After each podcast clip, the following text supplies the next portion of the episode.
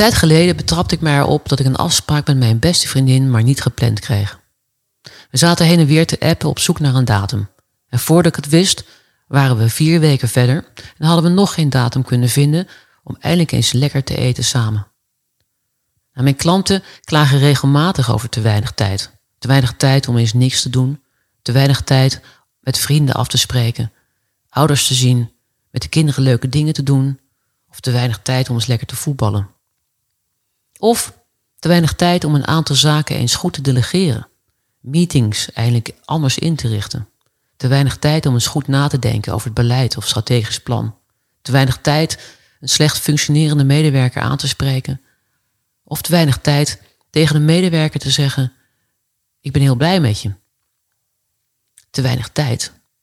Ja, niemand heeft eigenlijk te weinig tijd. Het gaat erom hoe we met onze kostbare tijd omgaan.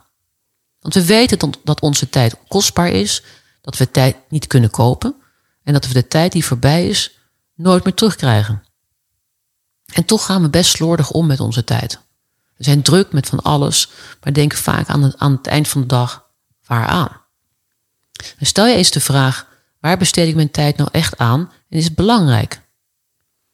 Veel mensen laten zich op een dag leven. Hun tijd wordt gebruikt of soms verbruikt door ad hoc zaken. Binnenlopers, zoals een klant van mij noemt. Mensen die voor allerlei dingen bij hem naar binnen lopen om advies te vragen.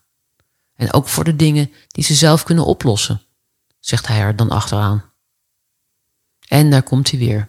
Door, door zogenaamd tijdgebrek gaat dit dag in en dag uit door. Vaak zitten we zo sterk in de uitvoering en worden we geleefd door de dingen die op ons afkomen. En dat wat er op ons afkomt, dat krijgt dan automatisch prioriteit. Zonder te denken of het belangrijk is voor jou. Dat is toch best gek, hè? Ik vergelijk het wel eens met een huis. Laat jij iedereen door je huis lopen als de deur open staat? Laat je ze dingen meenemen zonder in te grijpen? Nou, ik denk het niet. Dus waarom doen we dat dan wel met onze tijd? De Stoïcijnen halen de dood erbij om ons te beseffen en stimuleren anders met onze tijd om te gaan. Het klinkt misschien luguber, maar het werkt. Het wil zeggen dat we al onze dagen moeten organiseren alsof het de laatste is. Want besef dat je doodgaat geeft waarde aan het leven. En dan realiseer je je meer dat elke dag één is. Dus ga er eens voor zitten, maak die tijd vrij om deze week eens te gaan kijken met welke activiteiten je doorgaat en met welke je gaat stoppen. En je afvraagt, voegt dat wat ik doe iets toe en is het de tijd waard?